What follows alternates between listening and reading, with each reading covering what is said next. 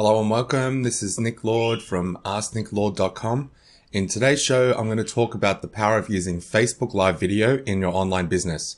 So video marketing is at the top of many companies' marketing mix for good reason. Video is compelling, popular, and effective.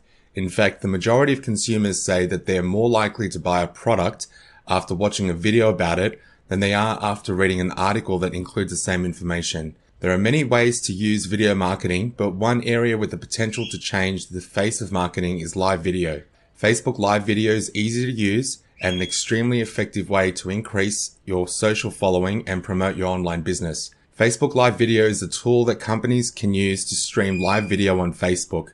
You can launch it directly from your Facebook page and your followers will see it in their news feeds. It may also appear to their social media contacts, and if they like your video or leave a comment, you can also interact with them as well. While the video is broadcasting, your followers and others may react to the video or leave a comment. During the live streaming, commenters may not respond to one another directly, so you, but you may choose to respond directly to viewer questions or comments during the course of your broadcast. When your live broadcast ends, the entire video posts to your timeline. From there, you can share it with your followers, post on your website, or share it on your blog. I go into Facebook Live video in more detail at ask nick lord dot com. Get on my private email list and we'll get this handled for you. There are some significant benefits to using Facebook Live video. First, and perhaps most importantly, it provides you with a way to connect with your followers in real time. It has an immediacy that no other form of marketing can provide. Second, it doesn't require the same amount of preparation as a scripted video. You may want to make a rough outline or think about the framework of your video, but it's preferable to seem genuine than overly rehearsed. Third, Facebook Live video is affordable. You don't need any special equipment to do it, since you can stream using a webcam or your mobile phone.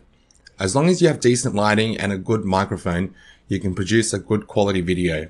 Now let's talk about some ways to use Facebook Live video to promote your online business. First, you can use it to launch a new product. Remember, people like to watch explainer videos.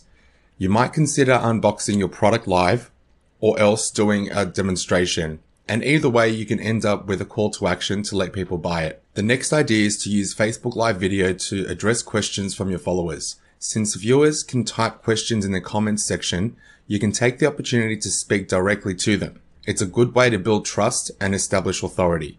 Another idea is to give your Facebook followers a behind-the-scenes look at your online business.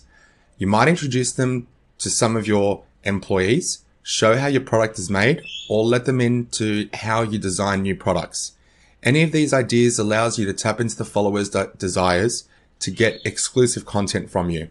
Finally, you might want to consider live streaming from a special event. If you're hosting a charity dinner or having a grand opening for a new store, you can allow people to be in person with you, the opportunity to attend remotely.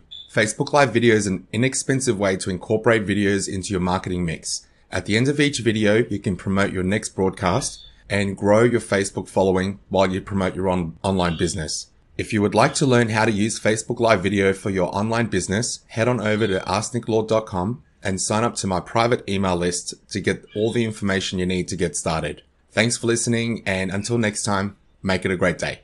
Hi, this is Nick Lord from ask nick lord dot com. In today's episode, I'm going to talk about how you can curate content to improve your social media marketing. Social media networks have changed the way that internet marketing works. It's become essential to reaching a broader audience. As part of your social media efforts, you need to post regularly. You need to share content on Facebook, Twitter, and other networks. Unfortunately, it's not always easy to come up with fresh content on a daily basis, and you can't simply post promotional content non-stop. This will turn people away and prevent you from actually establishing any trust with potential customers. Generally, sticking to the five three two rule will help you balance the type of content that you share. This means that out of every ten posts, two should be personal or help make a connection to your brand, three should be promotional or content from your own blog, and the other five should be curated content. So what's curated content? This is content that comes from other sources. It should be relevant to your industry and your audience.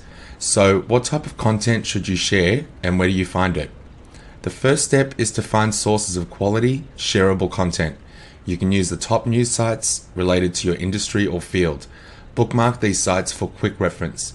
Keep in mind that you don't want all of your content to come from the same sources. Use the sites that you bookmark to find relevant topics. Choose one or two topics per day. Copy and paste the headline of the articles in a search engine. Check the search results in order to find other sources discussing the same topic. This allows you to find quality content without relying on the same sites over and over again. Another solution for finding content is to make use of R S S feeds. Even though Twitter has mostly eliminated the need for R S S feeds, they can still be beneficial.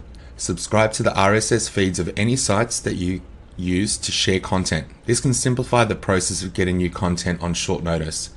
I go into content marketing to improve your social media marketing in more detail at ask nick lord dot com. Get on my private email list and we'll get this handled. As mentioned, Twitter has almost replaced the need for R S S feeds, so make sure that you include Twitter in your arsenal for finding relevant content. Use the advanced search feature on Twitter. You can narrow your search using specific words or phrases and also choose words to ignore. Don't forget that you need to know what your audience is into. Make sure that the content that you curate is relevant to your business. You want to share content that you truly believe your followers will find interesting or helpful. The goal is to build trust. While we've covered a few simple solutions for finding content to curate, there's also a number of tools that you can use to help you. Feedly, BuzzSumo, Storify, and even Pinterest can help you in your search. Some of these tools will require a monthly fee, while others are free to use. You don't need to use all of the methods discussed. In fact, using all of them could take up too much of your time. Consider choosing two or three of these solutions.